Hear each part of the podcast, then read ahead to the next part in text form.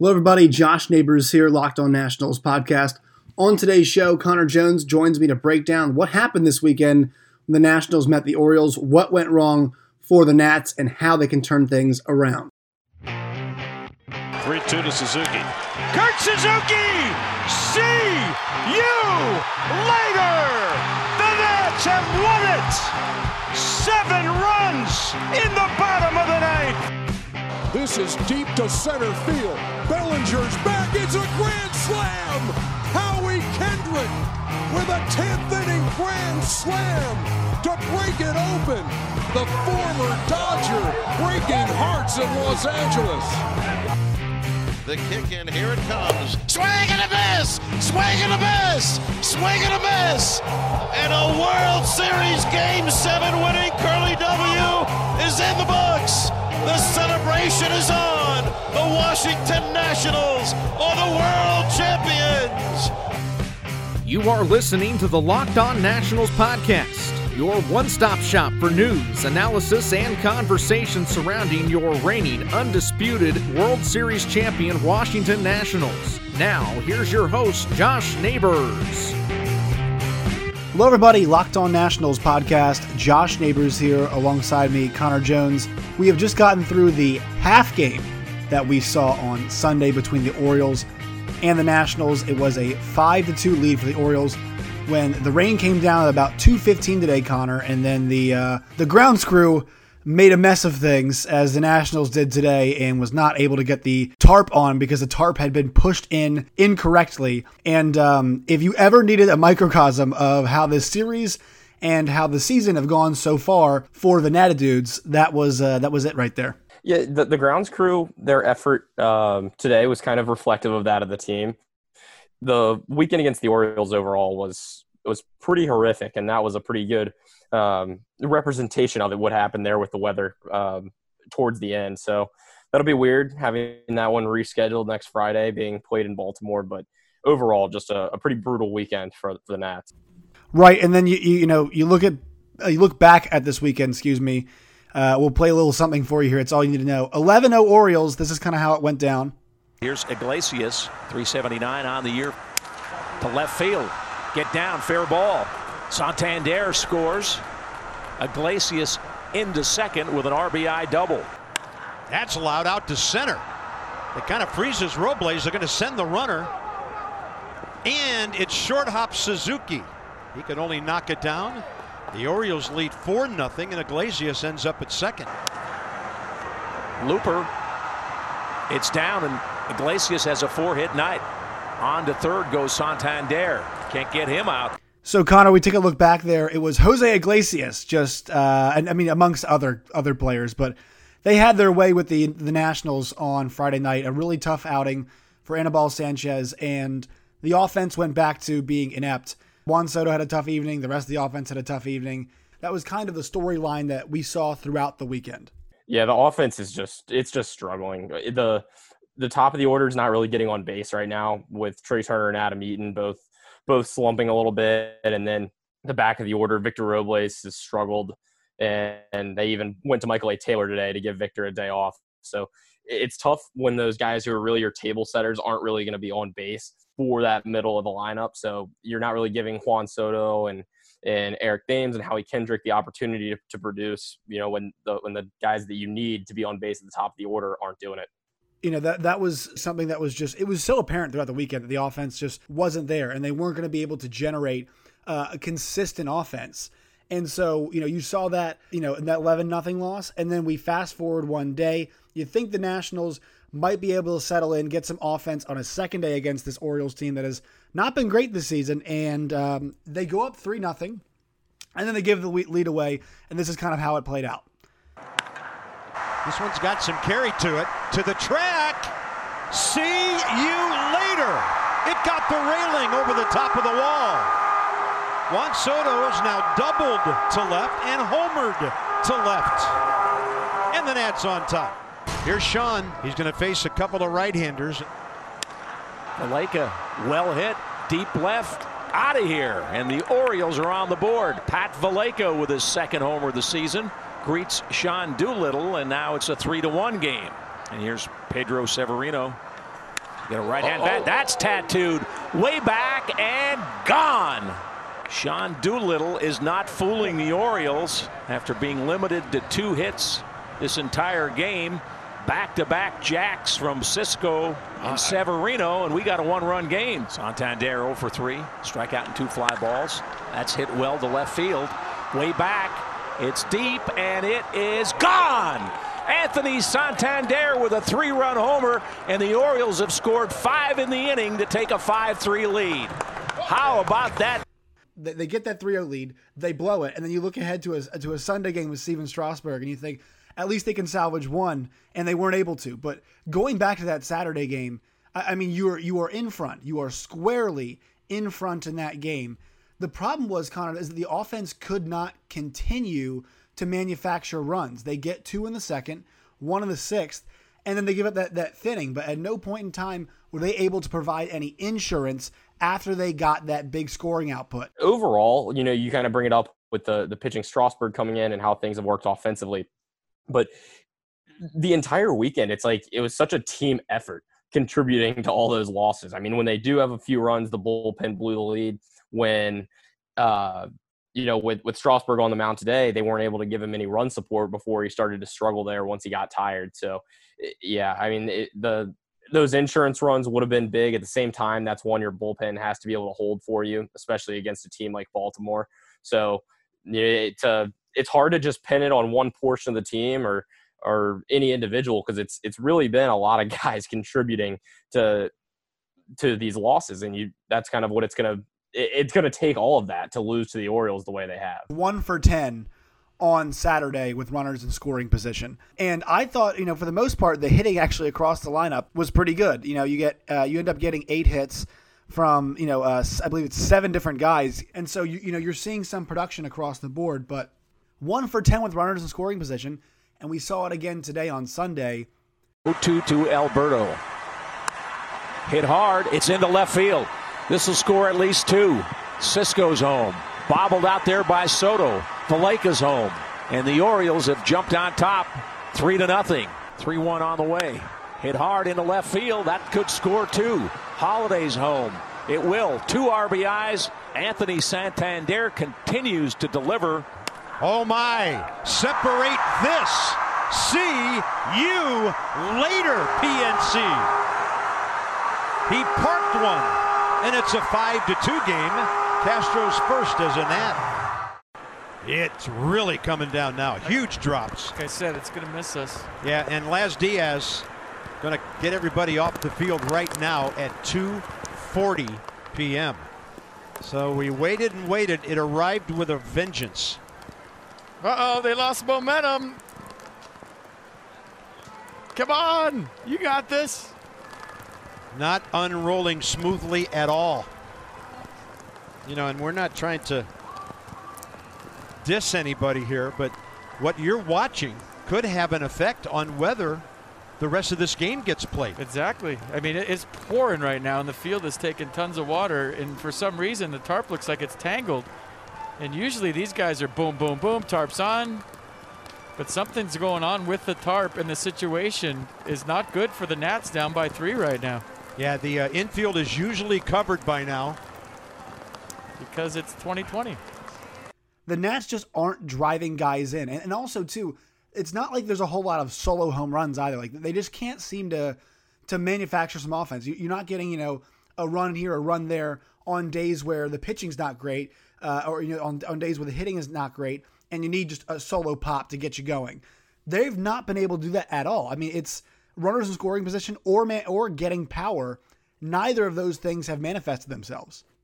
Yeah, if you're not going to hit a ton of home runs, you're going to have to be able to to hit with runners in scoring position and be able to manufacture them in that way. I mean, they've lost a lot of power with Anthony Rendon no longer in the lineup and Ryan Zimmerman not being available. So they've lost some guys that that you could count on maybe for some for some easier or quicker runs. When you don't have that same type of power production, you're going to have to be able to manufacture runs and and hit with runners in scoring position. And you know, you just brought up that stat, the number from this weekend that like you can't you can't have that much trouble um, with runners in scoring position and also not hit home runs if you're going to be successful offensively. Looking back, I, I didn't see what the number was on. Uh, I'm looking now, but for that number on Friday night, it was 0 for 4. So they only got four runners in scoring position on Friday night. So they're 0 for 4 there. 1 for 10 on Saturday, and then today through uh, you know through five innings of offense, the only offense coming from Starlin Castro, they were two for seven, so a bit better, but still, you know, you add it all up on the weekend, and you end up being three for 21 with runners in scoring position.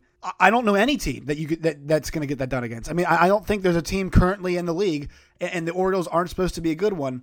That three for 21 over the course of, you know, I guess it's uh, what they've had uh, 23 innings of offense uh, of offensive opportunities this weekend. 23 runs, man, or 20, uh, you know, 23 innings. Uh, a three for 21 is just not going to get you, you know, any anywhere near where you want to be. Yeah, I mean, it doesn't matter if you're playing the the Baltimore Orioles, the New York Yankees, or anyone else. I mean, you're still going to have to be able to hit and drive in runs and produce. And you know, if the Nats end up missing the playoffs, just kind of thinking about it in terms of the big picture, I think if they end up missing the playoffs, that by a couple games. I think this is going to be a weekend that you look back on and and you th- and think of as one of the main reasons why. Today's Locked On Nationals podcast is brought to you by CBDMD. Doesn't matter if you're a pro athlete or a stay-at-home parent, or you spend eight hours a day in an uncomfortable office chair. Everyone needs support to make it through the day. Luckily, our friends at CBDMD have an amazing duo that can help you relax, regroup, and recharge when life gets chaotic. CBD Freeze with Menthol is an award winning product that offers instant cooling relief for muscles and joints in a convenient and easy to use roller or shareable squeeze tube. CBD Recover combines CBD with inflammation fighting compounds like arnica and vitamin B6 to give you the support you need where it matters the most. And to make it even easier to try this amazing duo of topicals and everything else that CBDMD has to offer,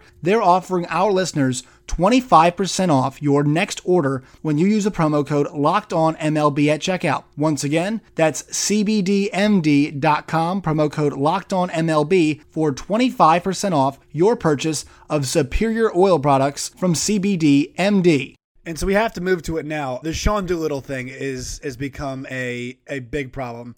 He has not looked good previously going into last night's game on Saturday night's game, and his performance on Saturday uh, it was abysmal. His stuff obviously is not there, but he comes into that game and really, you know, helps spark the rally for the Orioles. He gives up, I believe, the two home runs, and you think that Sean Doolittle is a guy with a lot of experience and you know he'd be able to kind of just find an inning or two of some relative consistency. But last night he only records an out, gives up two hits. They're both home runs, and then Daniel Hudson too. You know he only pitches. He, I mean, he finishes that inning, but it's for or two hits for him, three runs given up there as well too, and, the home run. And you know you expect those guys to deliver, and neither of them did. I'm just not sure I understand going to Sean Doolittle in a high leverage spot there after what we've seen from him so far this year. I get what he's done for you in the past, and what's happened this year doesn't take away from any of that. But right now, Sean Doolittle's not a guy you can trust in in a in a big inning. The stuff is not there. The the fastball's not there. It's not what we've seen it be and what it was last year. And I don't know. Maybe that's something. Maybe it's something. Um, you know, with with technique. I don't know what is causing it. Maybe he'll be able to get it back. Maybe he won't. But the point is, I don't think you can go to him as a high leverage guy right now. It, like to me, that's just a mistake. The way he struggled even prior to last night, I think you've got to let him work that out it through some some less some lower leverage innings. But you know, I guess you know it, Martinez makes the calls for a reason. I'm not going to be too critical of it. I'm not sure I understand it though. Yeah, I'm not sure many people do. We moved to today where uh, the Nationals once again, and Stephen Strasburg makes his first start, and he makes it through four and a third innings, seven hits, five runs given up, two strikeouts, one walk. Fastball fastball velocity was a touchdown. Connor, what did you see from from Stephen Strasburg today? Because I thought there was some positive. I thought there was a lot of good, and it was obviously a tough way to make your first start.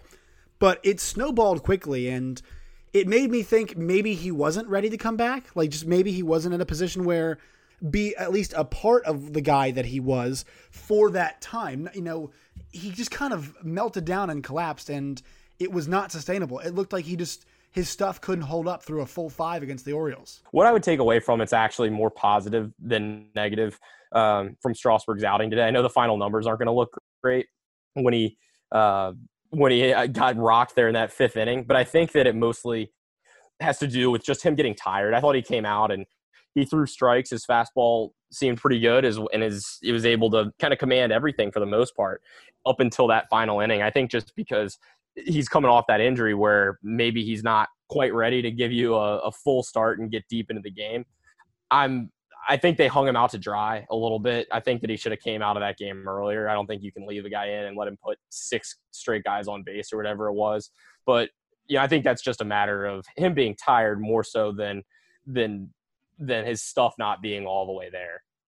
Yeah, it's it's going to be interesting to see what he looks like in his next start. Max Scherzer, it sounds like he's going to be able to make it out for his next start, so that should be compelling to see uh, what he brings to the table on that. Another tough day. I mean, Starlin Castro, that home run was pretty big. They are going to need so much more of that, of guys stepping up, and especially him, because I mean, he's been great so far as a national. They are going to need him to bring a bit more of that power output because eh, you know, he keeps getting on base. There's no guarantee that he's going to get driven in. Now, obviously, with uh, Soto back, you think it might happen a bit more often now, but he's going to have to go deep a few more times, uh, in my estimation. And you mentioned how he's done at the plate so far, and yeah, getting his power going is is critical. Um, his first home run of the season today, so you definitely want to see more of that when you're replacing Anthony Rendon in a three hole. But you know, I think I think those will come in time, and hopefully we'll start we'll start to see that from him.